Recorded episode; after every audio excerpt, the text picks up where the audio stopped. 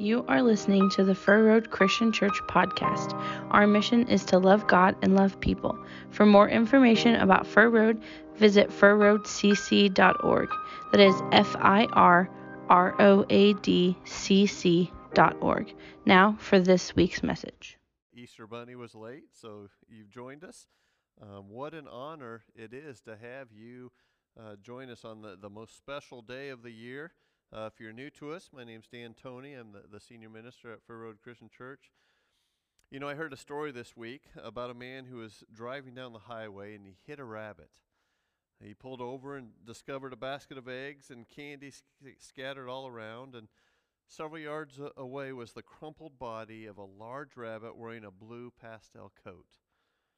The man felt really terrible. He had killed the Easter bunny. Just then a woman came along and saw the man sobbing on the side of the road and pulled over. What's wrong? she asked. I've killed the Easter bunny, he cried, pointing to the dead rabbit. The woman ran back to her car and returned with a spray can that she sprayed all over the lifeless rabbit. The Easter bunny suddenly sprang back to life, waved its paw at the two of them, and, and hopped down the road. Ten feet away, he turned and, and waved again, and hopped another ten feet, and and waved, and, and he repeated this until he hopped out of sight. The man was astonished. What, what is in that can? What did you spray on the Easter bunny to, to bring him back alive? The woman turned the can around so that the, the man could read the label. It said, Hairspray restores life to dead hair and adds permanent wave. I'm sorry, that, that's really bad. I, I agree. We're here today not to celebrate an Easter bunny that came back to life. That's just a made up story. We are here to celebrate a Savior who rose from the dead, a Savior who is alive still today. This is Resurrection Sunday, and Christians all over the world are celebrating the fact that Jesus is alive. This is the biggie. If the resurrection didn't happen, can you imagine how different the last 2,000 years would have been? History would be so different because Jesus totally changed the world, one person at a time. He gave the world hope. And as Christianity continues to get bashed by more and more people in our country, I stand before you today with more confidence than ever that Jesus Christ came to this earth in a miraculous way, lived an amazing life, a, a sinless life, and then died for every one of us on a cross as a substitution for our sins, but then rose from the dead three days later. And it's because of that resurrection that I stand before you today so thankful and excited that I get to talk about a resurrected Savior. It just blows me away. Guys, think about things that, that are really amazing to you. Things like an, an awesome sunrise or, or a sunset or, or a newborn baby that is just so incredible with all of its the intricacies of the, the human body. Or think about a you know just a beautiful setting out in nature, an amazing waterfall, or you know something like the Grand Canyon. And all of those things come as the result of an amazing God. But God outdid himself when he came to this earth, and out of his love for us, he died for us so that we would have the chance to live for eternity. And so today we celebrate and say, Thank you, God. We, we don't deserve what you've done for us, but we say thank you. If you haven't been with us for a while or you're new to us, we have, we've been working our way through the book of Mark in a series called Urgent. And the idea is that we urgently need to get to know Jesus better. And the book of Mark is presented in a very urgent way. And so we jumped ahead in Mark for the last three weeks to lead up today. Uh, when we left off last week in Mark 15, it was over. Jesus was dead.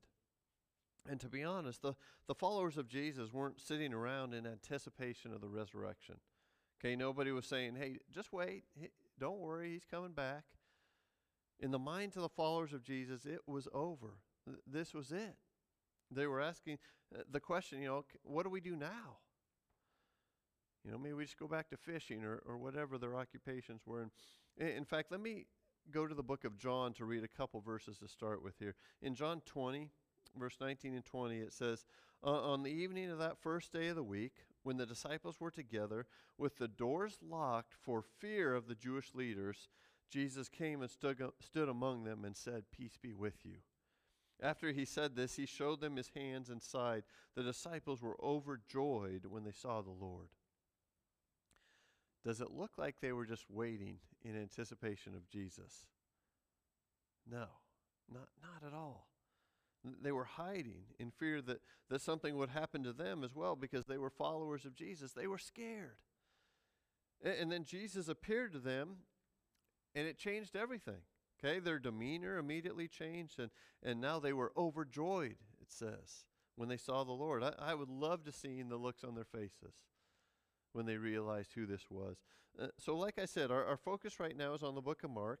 Um, and today it's how Mark portrayed the resurrection. And so let's go ahead and, and read Mark 16, uh, 1 through 8. This is the, the last chapter of Mark. This is our main scripture of the day, starting in verse 1.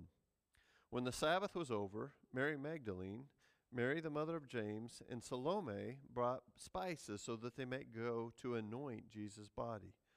Very early on, the first day of the week, just after sunrise, they were on their way to the tomb, and they asked each other, who will roll the stone away from the entrance of the tomb? But when they looked up, they saw that the stone, which was very large, had been rolled away. As they entered the tomb, they saw a young man dressed in a white robe sitting on the right side, and they were alarmed. Don't be alarmed, he said. You are looking for Jesus, the Nazarene, who was crucified. He has risen. He is not here. See the place where they laid him. But go, tell his disciples and Peter, he is going ahead of you into Galilee. There you'll see him, just as he told you. Trembling and bewildered, the women went out and fled from the tomb. They said nothing to anyone because they were afraid. Let me start by just stating the obvious here. Uh, Mark is claiming that the resurrection did indeed happen. Okay, Jesus was fully dead, and now he's fully alive. He doesn't give us a bunch of details. That, that wasn't Mark's style. He wants us to know the, the facts in a, a no nonsense kind of way. And in the first week that we started looking at Mark, I talked about the idea that, that, that we believe that, that Mark's key person uh, for a lot of his information that he gathered as he wrote the book of Mark was the Apostle Peter. Of course, God was his guide, his inspiration in writing the book, but Peter was right there helping him tell the story. So keeping that in mind, and, and these, these eight verses are huge. Okay, something that stands out, first of all, in this passage was the role of women in this story, and, and really in the life of Jesus in general. Okay, some of the closest followers of Jesus were women. And, and, Jesus always treated women differently than the society that they were in treated them. He always treated them with dignity and respect and love. And, and three of these followers were planning to, to go properly prepare his body. They waited until after the Sabbath because of the Jewish rules and regulations, and, and these three women get to be the first ones who are told that Jesus is alive. I think that's be an honor when they look back on it. And, they were on their way to the tomb uh, with the burial spices, but in, their sadness and in the emotion of, of the situation, they forgot to, to think about how they were even going to do this because there was this huge stone in front of the tomb. You remember last week we talked about how Joseph of Arimathea took the body of Jesus and put him in his, his own freshly cut tomb. Nobody else had been buried in it yet. And so he bravely gave Jesus an honorable burial, greatly risking his own status and, and, and reputation. But then they rolled a large, heavy stone in front of the grave, and it would have taken several strong people uh, to be able to remove it. And so the ladies are on the, their way to the tomb and, and realize that, hey, there's no way that we're going to be able to do this ourselves. It's just too big. They're, they're talking about this dilemma. And as they, they walk to the tomb, um, they get there and they see that the stone is already rolled away. They can't believe it. And, and so they go into the tomb, uh, I'm sure very cautiously, because they don't know what's going on. Did, did somebody steal the body? Um, did they move the body? And the announcement comes from a, a man in the tomb dressed in a white robe, and he says, He is risen. Okay, he's no longer there. It was an angel, and the angel says, Hey, look, this is the place where he he was, where he's supposed to be, and he isn't here because he's alive. So I want you to go and, and tell the disciples and Peter hey, about the, what you've seen. Um, And, and he specifically mentions Peter here. Go to tell the disciples and Peter. You know, I think this is an interesting detail because Peter was one of the disciples. Okay, he'd been a part of that group. But he's also the one who, you remember, specifically denied knowing Jesus three times um, on the night he was arrested. And, and I think God knew that Peter was going to be a great, great leader in the church. And the angel says, Hey, make sure that Peter knows about this. But it says that they were scared and, they fled from the tomb because they were afraid. And, and they didn't at least immediately go tell the disciples. Now, if you look in the book of Matthew, we do see that they did go to tell the disciples. So eventually they decided they needed to tell someone. So I think it was a brief time that they fled and, and were scared, but I think Mark shared their initial response because he's wanting the readers to think about their response to the risen Savior as well. I think Mark does this on purpose. But Mark has a very interesting ending. In a lot of your Bibles, there's a little note after verse 8 that says the, the earliest manuscripts and some other early witnesses do not have Mark 16, 9 through 20. Okay, so there, there was an ending added to Mark at, at some point. And there's a whole lot of speculation about what happened. Um, some people believe that, you know, that, that was just part of the book. It just was, the, some of them, the um, translations don't have it. Some people believe that the rest of the chapter somehow got lost in translation. Some think Mark wasn't able to finish the book for some reason, such as he died and they think this is think they think this because it doesn't seem like the book should end the way it did in verse 8 um, it doesn't kind of wrap things up in a, a, neat and tidy way it isn't how we think the book should end uh, we think there should be some kind of conclusion in fact verse 8 ends with the greek word gar uh, which is the word for four, f-o-r and, and they say well you can't end a book with the, the word for you know for what you know, don't just leave us hanging like that. But I've come to believe that Mark did want to end the book the way he did. He, you see, here's the thing just because you aren't comfortable with, with, with how he ended it doesn't mean that it didn't happen that way. And, and actually, several times in the book of Mark, he ended a section with a word like for. You know, it's kind of a literary style. I think Mark wants us to think and ponder. And the Greek scholars say that the next section, verses 9 through 20, uh, are in a totally different writing style, and it has 17 words that aren't used anywhere else in the book of Mark. And so it just doesn't seem to fit what Mark is trying to do. God could have inspired some later writers to complete this book if he wanted to, and, and doesn't mean that the, the rest of the book isn't true. Um, but I believe that Mark's part of the book stopped at verse 8. And that, that's where we're going to stop today as well. But I think the original intention was for it to stop there. So here's the thing there are a whole lot of different descriptions of Jesus in the book of Mark, some good and some bad. Okay, he, he was described as a miracle worker. He was described as a, a, great healer. He was described as a, a, a great teacher. The, the Jewish religious leaders described him as, as a fraud. Uh, they said he was blasphemous. But now an angel describes him as risen. Okay, we often describe it today by saying that Jesus was victorious over death. Jesus was victorious in, in the, ba- the biggest battle in history. It was a spiritual battle in which God won and Satan lost.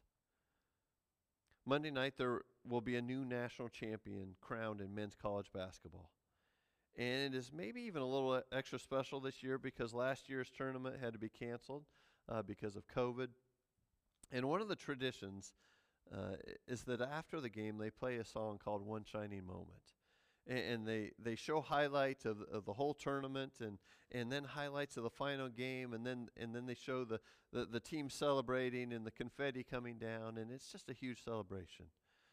And, for, you know, those players and, and those fans, you know, they've reached the pinnacle. It's an awesome thing. But when you stop and think about it, it's actually a pretty s- short lived moment. Okay, they will always have that memory. But by next year, most people won't be able to remember who won the championship this year. Okay, last year, COVID was kind of the champion, but, but how many of you remember that the year before, Virginia defeated Texas Tech in the championship game? Hey, probably not too many of you. But Jesus won a different kind of victory, a, a victory that will last forever, not just here on this earth, but for all eternity.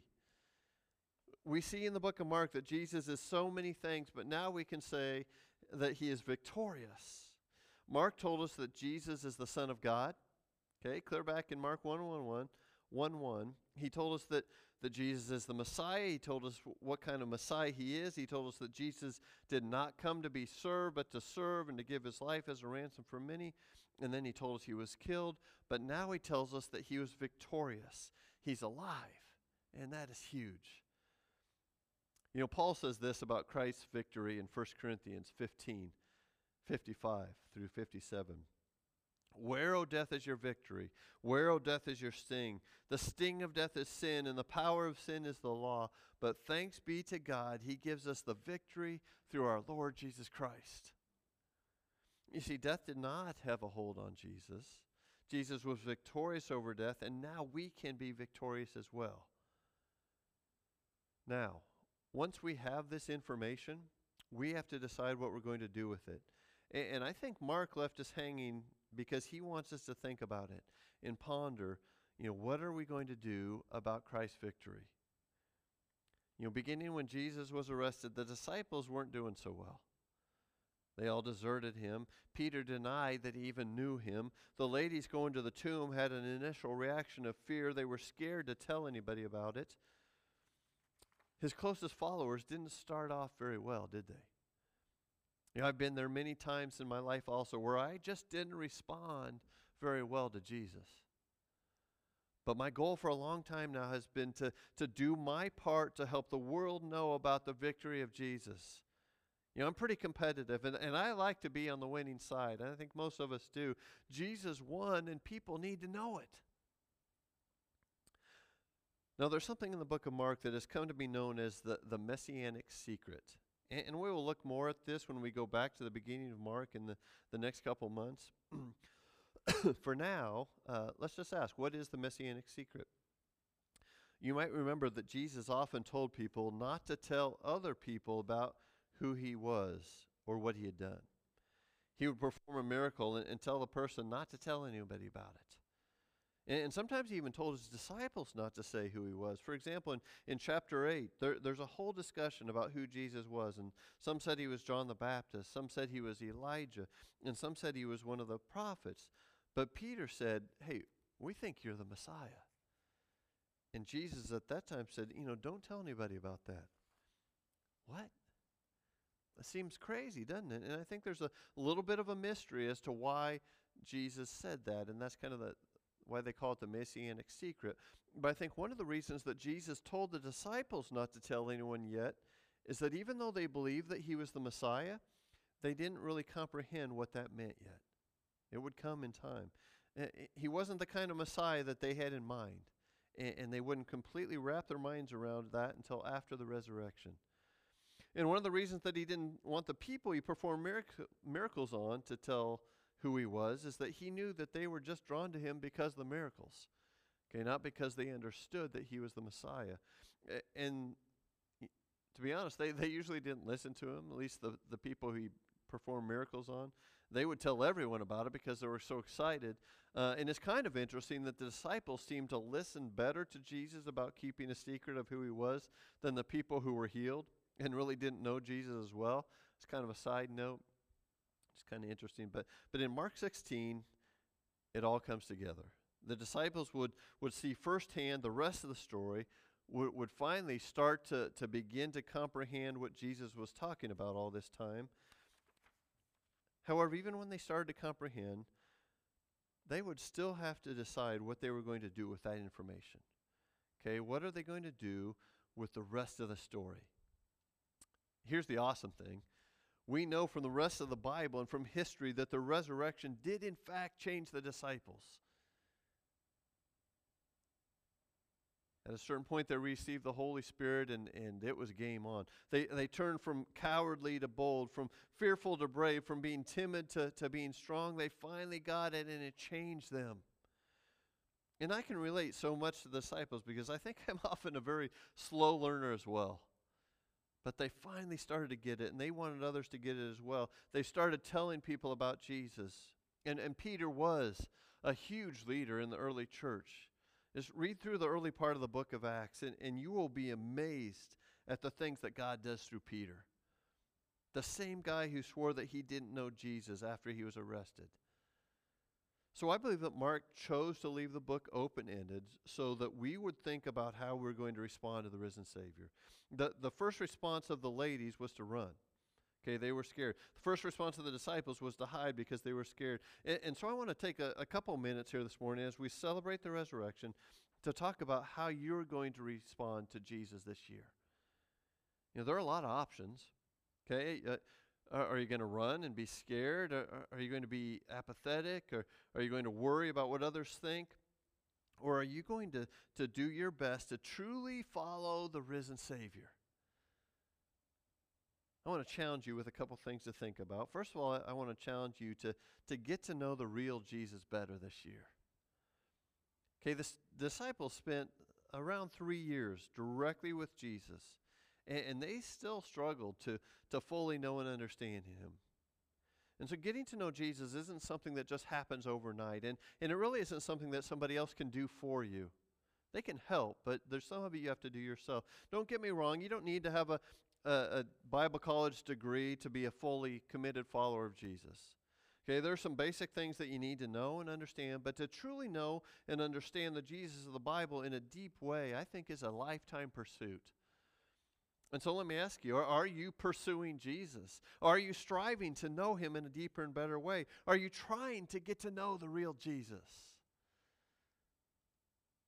I would love for every single one of us to be able to say at the end of 2021 that we know Jesus in a much deeper and better way than we do right now. And let me uh, let me let you in on a little secret here. It, it doesn't just happen by going to church. Okay, it takes digging into His Word. It takes spending time with Him, listening and praying. It takes being around other Christians. It takes a, a commitment of living out your faith on a daily basis. It, it takes work, plain and simple. We want convenience and, and easy. That's the way we're wired, that's the way our, our culture is wired. But getting to know the real Jesus takes time and effort, but it, it is completely worth it. But as you as you get to know Jesus in a deeper way, you still have to decide how Jesus is going to impact your life.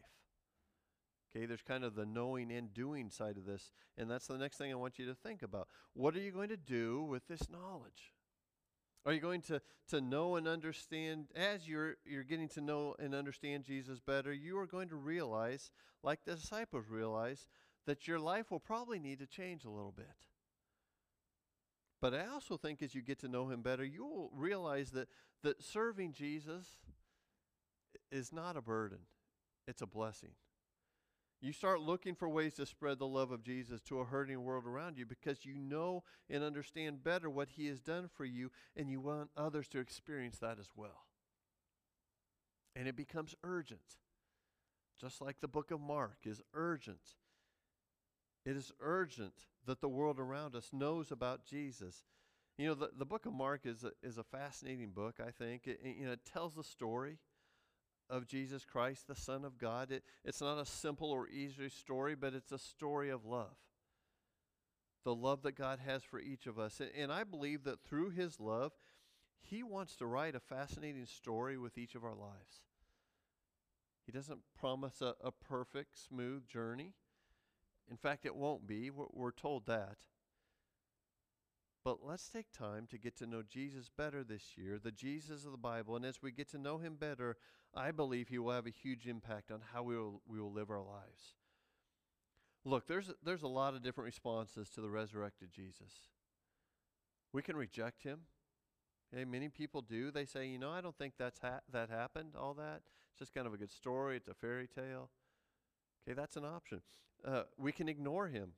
Okay, a lot of people know about Jesus, but they just don't really do anything about it. Jesus doesn't really change their lives in any way. You know, it's okay for those who, who want to believe it or want to, you know, do those things. It's not for me. Okay, so that's an option. Or we can follow him. And when we follow Jesus, I mean truly follow Jesus, He will change our lives. Our, our priorities will change, our I, outlook of life will change, and, and I believe you begin to see change, you'll, you'll begin to see change in others as well. Dr. Joseph Haroutunian, uh, a former professor at McCormick Theological Seminary, came to America from Armenia. And one day a well meaning friend said to him, You know, your, your name is difficult to pronounce and, and difficult to spell. It, it could really it could hurt your professional career. Why don't you change your name to, to Harwood or Harwell or something like that? And Dr. Haroutunian asked, what, what do those names mean? His friend said, Well, nothing. They're just easier to remember. Dr. Haroutunian said, In Armenia, when my grandfather was baptized, they named him Haroutunian, which means resurrection. I am Joseph Haroutunian, and I will be a son of resurrection all my days. Friends, when we give our, li- our lives to Christ and we're baptized into Him, we are also sons and daughters of resurrection. And when you are a son or daughter of resurrection, you are changed. You are resurrected as well. And what a beautiful and amazing thing that is. But something else happens. When you are a fully committed follower of Jesus, you begin to care about those who are not yet sons and daughters of resurrection. You get beyond yourself and your selfish desires. Some of you may remember the, the movie The Guardian. It is a movie about rescue divers. And Kevin Costner plays Ben Randall, and, and he's the legend. Okay, no one's ever rescued more people than this man. No one, ever. There's a young punk kid coming up wanting to beat the record. And at the end of the movie, the, the young kid says, Ben, what's your number? How many did you rescue? What's your number? And Ben says, My, my number's 22. And the kid's like, 22? We, we, we thought it'd be 200 or 300. 22's your number? And through tears, Ben Randall looked back and said, Yeah, 22. 22 is the number of people that I lost. That's the only number that I ever kept track of. Friends, Jesus died so that we may live. He died to rescue us.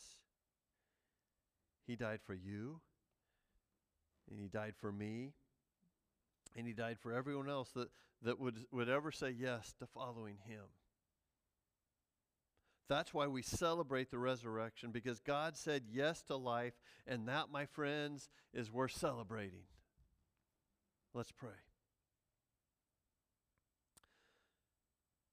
Wow, Father, we, we come before you on this day set aside uh, just to remember uh, this thing that, that we call the resurrection.